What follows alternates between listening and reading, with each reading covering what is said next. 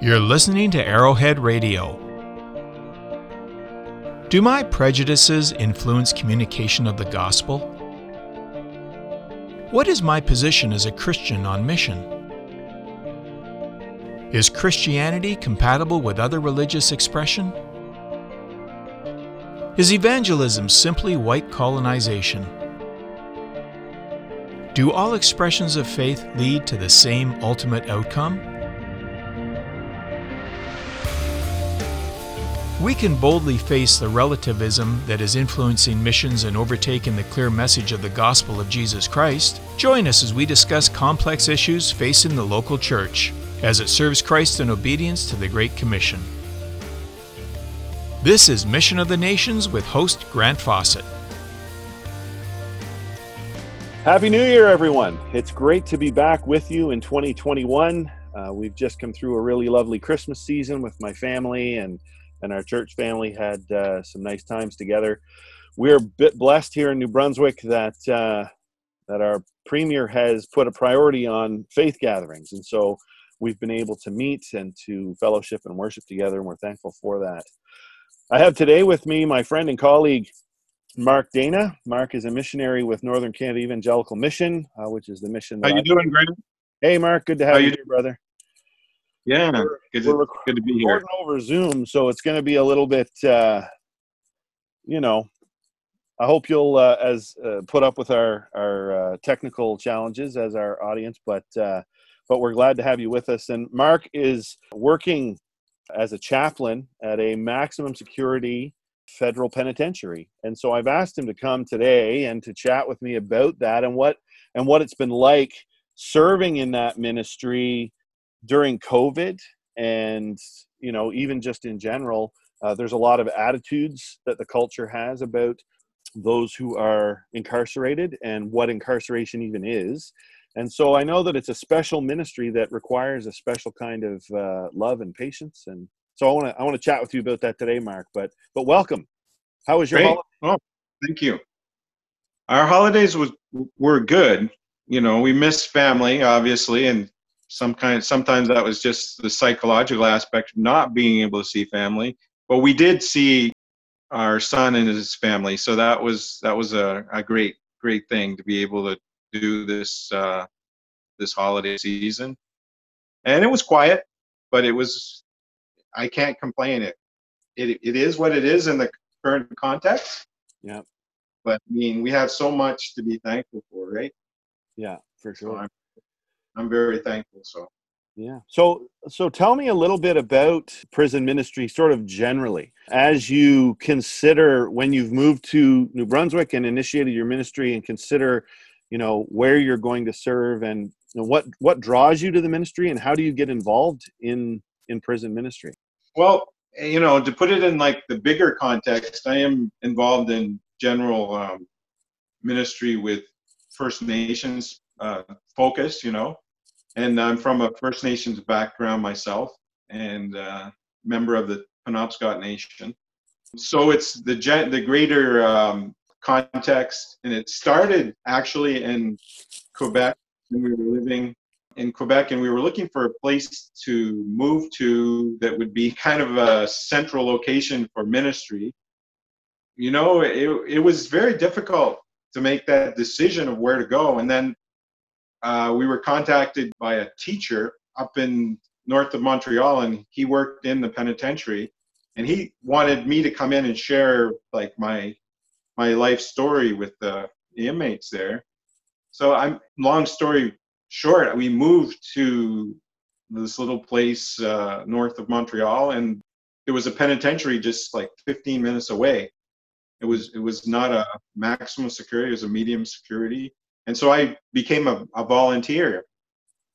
And you know, like in the prison system, volunteers are really they're the they're the tops because they can just come in and serve you know they can serve according to their faith in christ or their faith any you know whatever faith that it, it might be but they have the they're not necessarily a part of the whole institutional part of the of the you know penitentiary system okay so as and as so, in contrast to like say a chaplain then like a volunteer has a different sort of relationship with uh, inmates. The chaplain is uh, kind of a funny uh, hybrid situation. It's ministry, mm-hmm. but then at the same time, there's always been a body of uh, the ministry part of the of chaplaincy, which is the chaplains themselves coming from different backgrounds, and so there's that body. But then there's the the actual federal system, which is so there's like a contractor type relationship there. So mm-hmm. that even though like the chaplains are much different in their approach than other people in the system, mm-hmm. because you know obviously they're looking from at things from a more ministry oriented like we would love to see somebody you know completely change their life and become a person that you know was uh, a valued citizen and a contributing citizen. You know, it's it's kind of old school, you might say, but that is at our heart. We would love to see somebody come out of prison and just thrive as a, a human being, spiritually, emotionally, physically. It's a holistic approach. I, I want to touch on that for just a half a second because I have a question that is it's related to Atlantic Canadian culture and probably beyond that, but we'll talk in that context for now. There have been a couple of instances in the last year of active shooter situations in New Brunswick, and there was one yesterday. Um, there was a young man who shot someone, and the police, there was a manhunt, and they caught him. And they caught mm-hmm. him and they didn't kill him. They were able to detain him. And I, I had a discussion with someone about that, and I said, "Well, that's that's wonderful that they caught him, and that that maybe he can get some help." And and it occurred to both of us in that conversation that the reality is that most people don't think of it in those terms. Like that was a strange thing for me to say in the minds of many, because many are saying, I mean, you don't have to look very far to hear people say, "Well, man, I I hope they kill him. That guy deserves to die. He scared me." you know he scared my family he should die and then when the when the the tragedy happened last year and there was a man who was shooting people and and when he was caught they had to kill him and everyone celebrated oh how wonderful it was that this man was killed and it came to my mind that the whole ministry of serving in a prison in a gospel sort of way is an opposite attitude of that. Like not celebrating the death of the wicked or those who have done wrong or maybe even just are mentally ill but maybe they need help. And not celebrating that but serving to be a part of some kind of restoration of that person holistically and hopefully lord willing spiritually you know there's different things at play here like if you, you kind of um, separate it out just a little bit and there's there's a justice justice issues, right? We really, it's not a bad thing, it's actually a good thing that we have a thirst for justice, that we actually believe that justice is something that needs to be done. It, it really does. It, to let it go would be wrong, right? Right, absolutely. So there's, there's that justice aspect there, but then there's the um, my neighbor type thing because it doesn't take very long, or even a relative like we look back in our family and we thought, saw, oh, this person did that. Yeah. What is the first thing we want to say? Shame. Well, I, I wish he wasn't my relative, right. or you know, he's not my relative.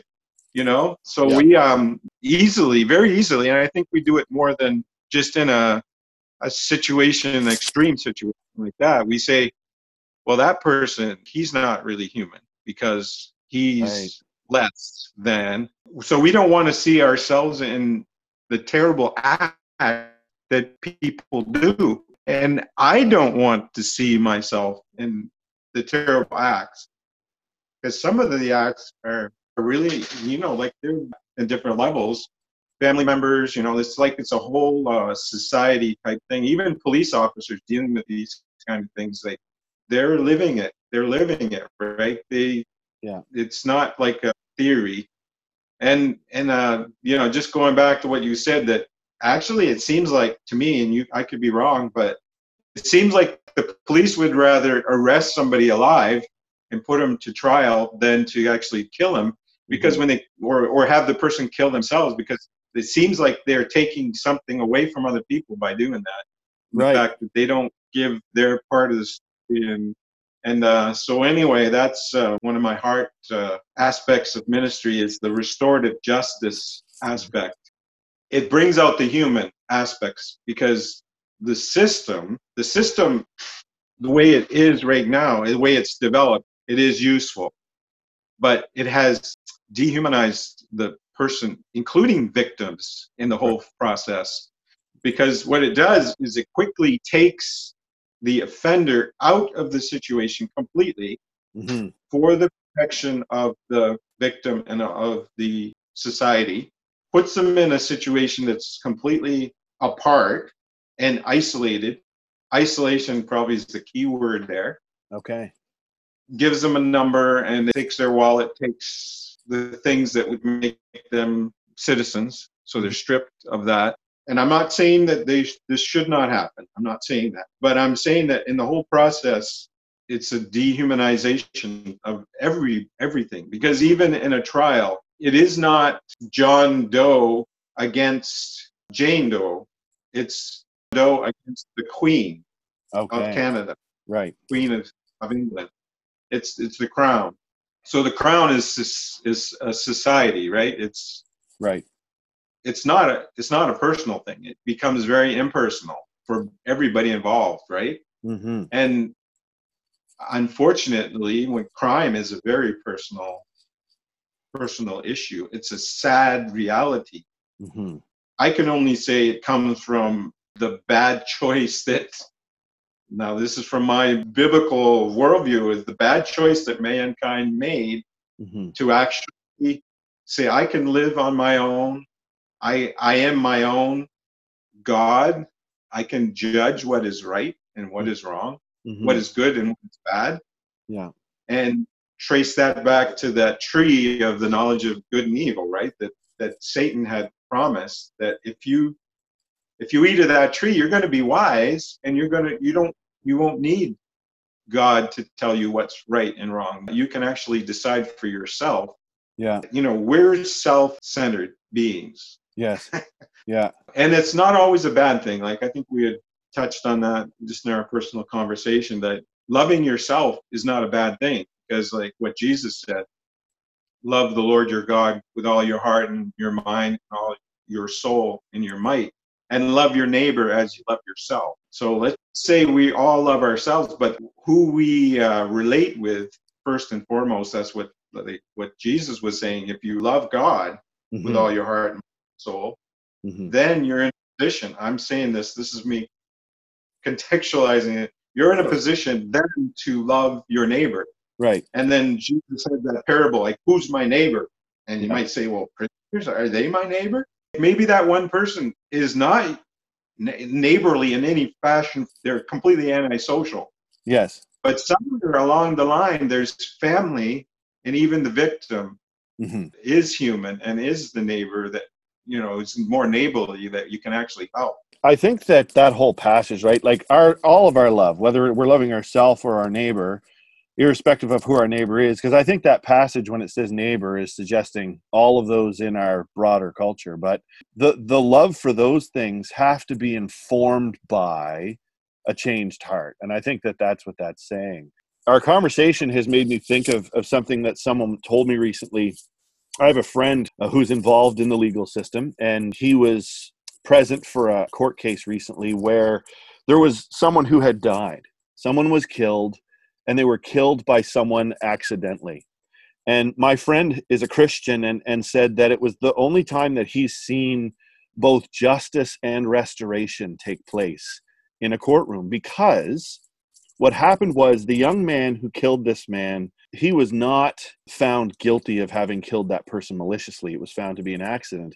And then the children and spouse of the man that was dead went and embraced the young man and, and told him that they had been praying for this outcome. And that that though justice was served and the process went through and and all those things happened restoration happened because he was forgiven by people who believe in in god So their love was informed by a changed heart. Their perspective of the situation wasn't to wish the worst possible outcome for the young man, but to see restoration and forgiveness happen. And I think in a real way, like when I told my story about the active shooter and how everyone seems to jump on wanting to see that guy killed, I think as Christians, we need to think in a way that's more informed by our changed heart, by a love that is informed by loving God first, and seeing someone come to justice in a way that gives them the potential to be reformed or restored or or saved. I mean, that's the ultimate blessing if we could see that. But I just I yeah. struggle with seeing Christian people that celebrate the death of the wicked, you know, or the death of those who are maybe mentally ill or or in the worst yeah. possible week of their life, you know, and I don't even think that's like what the scriptures teach us. Like we should not do that. Right. Because that person's made in the image of God. It's like it's not something that God is going to be rejoicing over either. He's not like that. Right. He, he he would rejoice over that person taking on a new life. And I think that's what we're talking about here. As a chaplain, I'm not looking at just self reformation. Mm. Well, we'll just turn this person to a good citizen. It's much further than that because me as a chaplain, I could be in my heart, like at any particular point, be like that person saying, you know, that guy, I'm glad he's here because he really is a bad guy. Mm-hmm. He deserves to be here. And and at one point it's true, but another point is that's not restorative. Mm-hmm. I'm not looking at him and saying, you know, this person is really potential for the kingdom of God. He could be completely transformed as much as I could because my old selfish self yeah will always produce the same kind of fruit. Yeah. I'm glad he's here because here is where I can introduce him to Jesus that's that. a different attitude, you know. sometimes God arranges that. Sure, he people. does. Absolutely. They say this is the best thing that ever happened. Yeah. Which, if you look at the the environment, well, especially like in a maximum, it seems that people want it to be the more drab, the more uninspiring, uh, the more institutional you can get. Even as a chaplain being in there, you're looking at the walls and like, you don't want to look at the walls. You don't want to look at those pipes. You don't want to look at that, whatever, you know? Right. It's like the whole atmosphere is like that. And then you got people in there that are negative because of the way they got them in there. So they're influencing one another. Right. It just sometimes it takes something cheerful just to say, like a small thing. It's cheerful. Yes. Hello, are you? Like, you know, like you're a person, right? Right. Yeah, that's right. And we cannot deny that these people are human beings. I think we contribute to the culture of death when we deny someone's humanity for our own ideas of justice or or fairness or whatever and i think that that's a, a dark place for us to go as christian people yeah and uh, in the penitentiary there's there volunteers that come in and it's a positive thing. People like inside just for the volunteers. They value them a lot you know? Because right, right. they can just sit there and talk. And even the the government is recognizing that the more you uh you dehumanize somebody the more they're going to act like an less animal. like like a functioning uh human being. And you know mental illness all these things it, it's not that the person is less they are not less. They they are valuable beyond what we can understand. Right. And they're sick. They need help, right? Well, and there's a theological treatise that's a part of this whole conversation, Mark. I mean, the reality is that without the redeeming work of Christ in the Holy Spirit in me, I'm that guy. I am capable of and would be happy to commit many of the crimes, I'm sure, if I hadn't been made new by Christ. And so for me as a Christian to sit out here and feel superior somehow to the point where I celebrate the death of a criminal, I think ignores the theological reality that the only thing that makes me good is Jesus giving me a new heart. That's kind of the whole story of the Bible. I mean, it's it's, it's written in every story like that. Yeah, David was a man that loved God, but he was a man after God's own heart. But look what he did. Right. Um, the very best, the best. You talk about the best of the best, and uh, Abraham. Look what he did. There's nobody in the Bible that, except for Jesus, that actually God says he totally pleases me. He has. There's nothing in him that displeases me at all. Yeah. But you know, he ended up, according to Roman justice, a criminal. Yeah. He was treated like a criminal. Back then, they were doing the kind of justice that you were talking about earlier. It wasn't like, oh, well, we will do anything. You are completely unhuman now because you're a criminal. Like, we'll take everything away from you. Yeah. You'll be completely shamed. We'll take your clothes away from you. And we'll let everybody stare at you. Yeah. I mean, it goes really far, and and he did that. I think to associate with the criminal Mm-hmm. all of humanity, because hum, criminals are human, Mm-hmm. and so are we. And then some of the sins that got criminals in prison, we also indulge in. Right.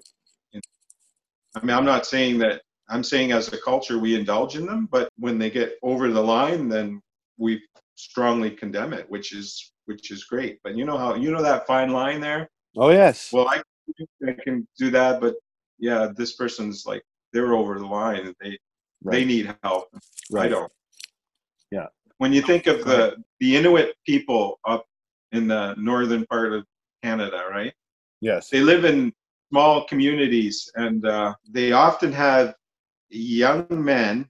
That I've seen this pattern, and I was thinking the same thing when I saw that young man with tattooed up and all that in the paper. Yes. Um, there's a growing amount of young men like that in that age group that is filling up prisons, right? Right. Well, you take a young Inuit man and he got he does something because he's completely intoxicated and whatever. I'm not that's not to downplay because whatever murder is murder and Right. uh, all these these sins are sin. But as soon as that person does that, they they're put into a holding cell, and then the first airplane comes out, takes them completely out of their community, Mm-hmm. down to a place where they're put in with other people who've done other offenses, probably many of the same age group. Then, when they finally get through all that process, they're actually being enculturated in the Southern culture because some of them could hardly speak English when they get here or, or French. Right. So they're learning French. They're um, they're learning the what life is like in the South. They've never been there, and then they're put into a an institution. And so they're they're learning English. They're learning French. They're learning the culture of the South. They're far from their community. they can just phone them, but completely isolated. And they feel like this is a life sentence because if they can't get back home, that's their life. They've never known anything much different, right? right. Right. They're learning inside. And I just think it's a terrible thing to a place for someone to learn. right. It, it's it can be good, but there's good aspects, and they might get good grounding in certain things that other people don't even get. yes. But anyway, so that's that isolation uh, from a cultural point of view, and it has been also pointed out that someone from indigenous culture would often freely admit to what they did, which in, in the justice system you don't do that. right. It's not even recommended. Like even if you've done it, it I say it's the morally right thing right. to do, Yes. but the system says, well, don't do that. Yeah. If you do that, you're just giving yourself completely into the punishment. the reality of what you just said, I think, highlights the importance for Christians to take the initiative to have ministry in prisons. I mean, if if there's all of these young people in Canada that are in prisons and they're the only education they're getting is what they're getting from their prisoner peers and not from chaplains or or gospel teaching then then that's kind of a little hopeless sounding right It is, and you see hopelessness there all through it, and it's not fun. It's not fun dealing with that hopelessness. Uh, it's not fun seeing when somebody is acting like you would not believe that somebody would act. You yeah. know, and, but this has almost become the the regular rule, right? Another aspect is the guards that live in that. The guards live in that environment, and they also need somebody to come along and just, you know, because they're they're living in that heavy environment. Okay. And that animosity uh, day in and day out, right? They wow. they have to go home to their families or they, whatever, you know, or even if they have no family, they've got yes. to bring that home. And I think a good challenge for some of us who have that burden might be to take the initiative. Maybe maybe take some time to uh, to do some outreach and find out what's involved at a local prison or lockup or penitentiary and having a ministry, a Bible study or prayer with guards or prisoners or both. Well any any opportunity you can see around you like yeah i think that's where we should be focusing.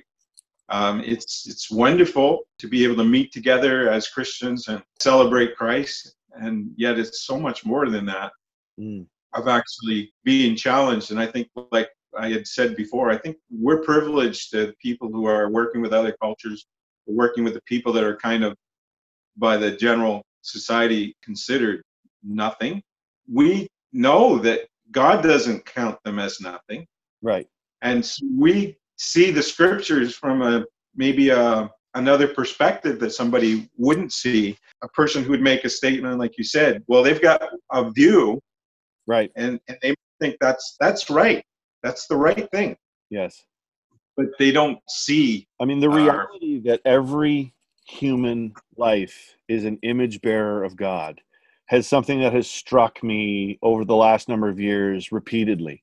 You know as as you consider i mean this whole conversation and and you consider the conversations about abortion and euthanasia and homosexuality and all of those things the reality that genesis teaches us that everyone has value because they are made in god's image should apply to our thinking. It should inform my my understanding of other people. Yeah.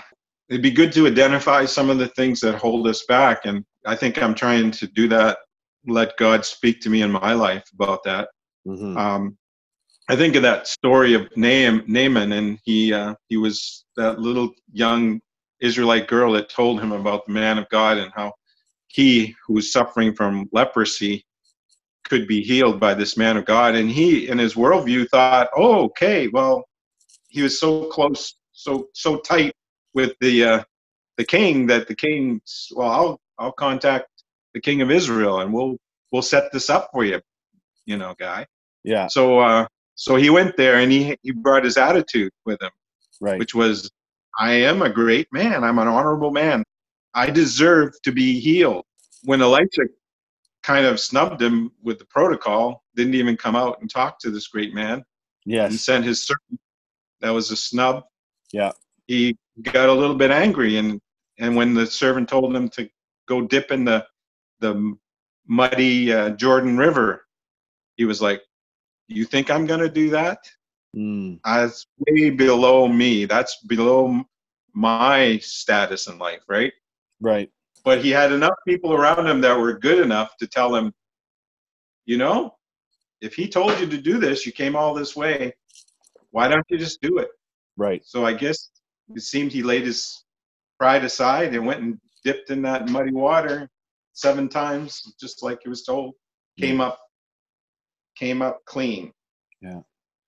I'm going to change so, gears on us a little bit, Mark. And uh, I, I, had before we finish up, I had a couple things I just wanted to to get your your thoughts on. But uh, I've been wondering what it's been like for the prisoners in prison during COVID, and I've wondering a little bit uh, what it's been like for you to go in during COVID, if you've been able to, or if, if that's been restricted. And then I just want to have a brief chat at the end about something that's related to to COVID with the prisoners. And we talked about it. Well, presently, there's no volunteers allowed in. There, the, the restrictions are are quite tight right now, but they are allowing chaplains in now. It was okay. not the case since uh, COVID started until basically October. There was no chaplains in the institutions. Okay. And itself, like we felt that we were non-essential staff, uh, and uh, that we felt that you know we were essential, and that that was uh, something that was maybe an oversight by the or a lack of value of that particular of the role, right? Yes. Um, so the chaplains did what they could do, and some of them went on the radio. Uh, there was like uh, be a radio station that went inside, and they talked talked to the guys and let them know they cared, right? That they were they were not abandoning them because yes. it might have seemed like abandonment, right? Right. And uh, so then the guards continued on, and the, in Quebec there were actual deaths, and they were you know it was in the institution, and I'm not sure if guards you know got it and as well, okay. but uh, he. Um, he was given an opportunity to go into the wor- one of the worst institutions and work as a kind of a volunteer. So he went in in the worst of the worst, and uh, he worked there. And I know him. He's he's a, a Christian, so he values human life. And so yes. when he left, the guards, his fellow guards, applauded him for his hmm. his sacrifice. There's not too many people would put themselves in harm's way like that, right? For either for the prisoners or for fellow guards, right? So I, I thought wow. that was commendable.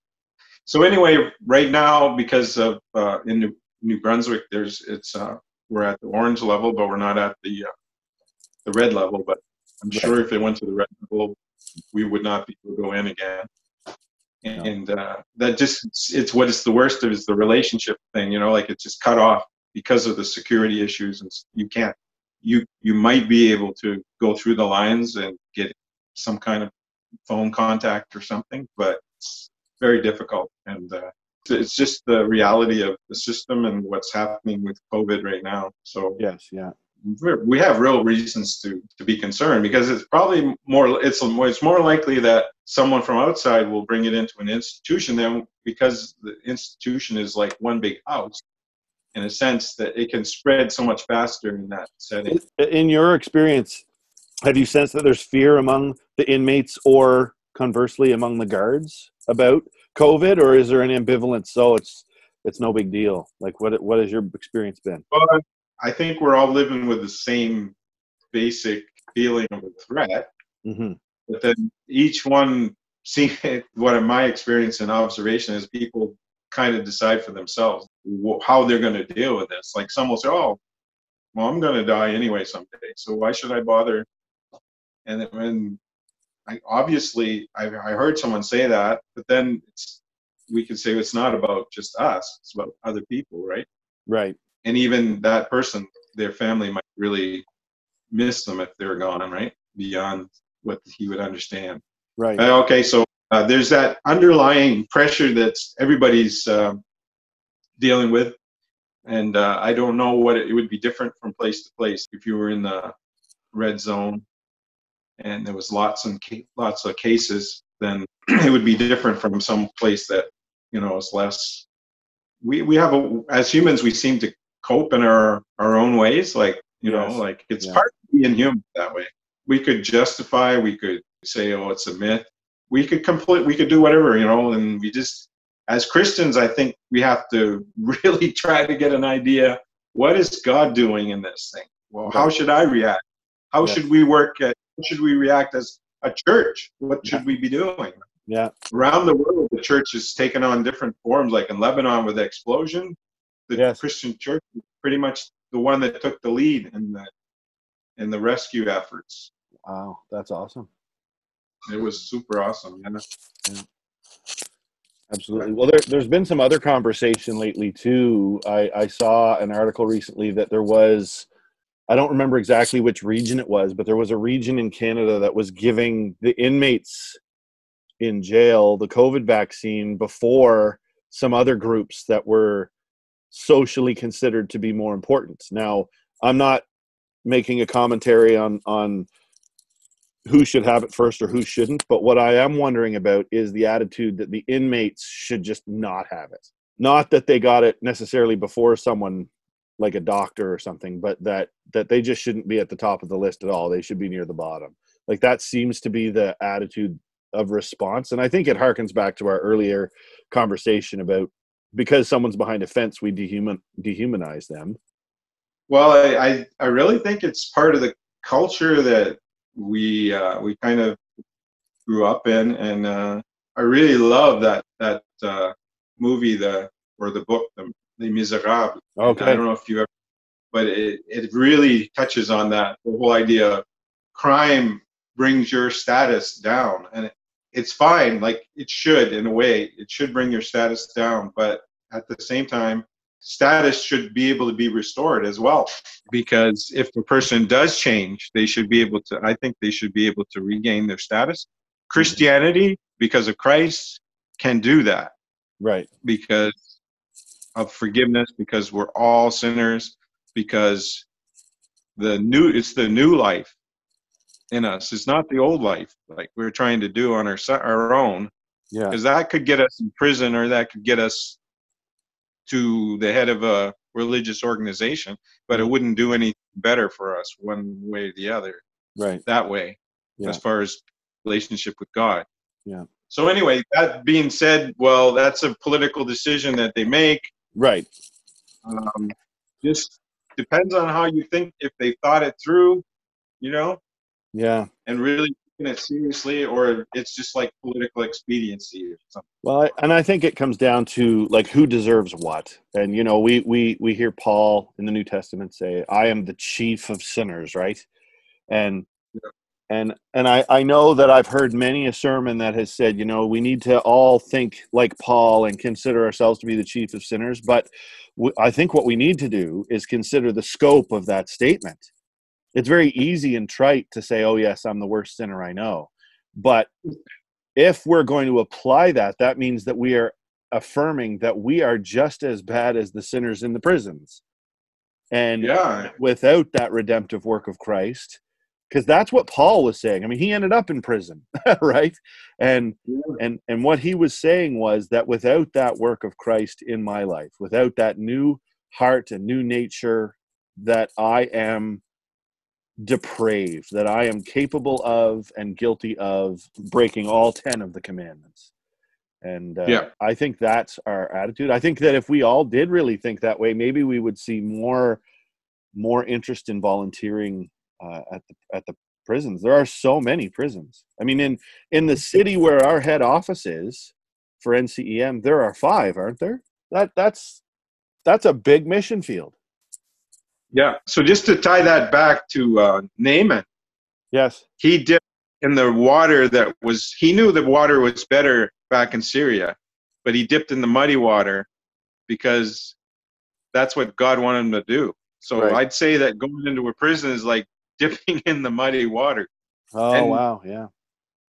and the re- the rewards are are great. I don't think you talk to too many serious volunteers that don't say, you know, I'm equally probably come out of that penitentiary more blessed than average person. Yeah. and that make that makes no sense. Yeah. Why would you go in? Why would you come out blessed? Yeah. Well, it just is. It's is because it's uh it's going to the the people that that God wants us to go to, and that person has a choice. Yeah. They can just like us. We we have a choice. We could say, oh well, I can make it on my own. I can I can get myself out of this. Like I can do, or I can continue the way I'm going, Right. and that's all good, right? yeah. but reality that's not what is being said and and throughout the whole story of scripture it's saying you know basically very good men very smart men have over and over made wrong decisions that have totally ruined their life and Right. ruined their kids life after Yeah. So i'm when i'm looking at somebody that's really really considered bad like gangster and all that Yes. I'm, you know, I doubt very much that person had a father that was there. Right. I doubt very much that he had a family that was supporting him. They might have, possibly, but most likely, no. And most Yeah. of the stories are like dysfunction, like in the family from generations, right? hmm That's all a lot to think about, Mark, and uh, and we, you know, I would encourage our listeners to uh, to pray for you and your family as you continue on in that ministry as you're able to, and and we'll do that as well. And I just want to thank you for joining me today to talk about this uh, this ministry and what a wonderful opportunity it is. Well, thanks, Grant. I know how important prayer is. For me, I, I really need that. I can see how God works in little details in that setting.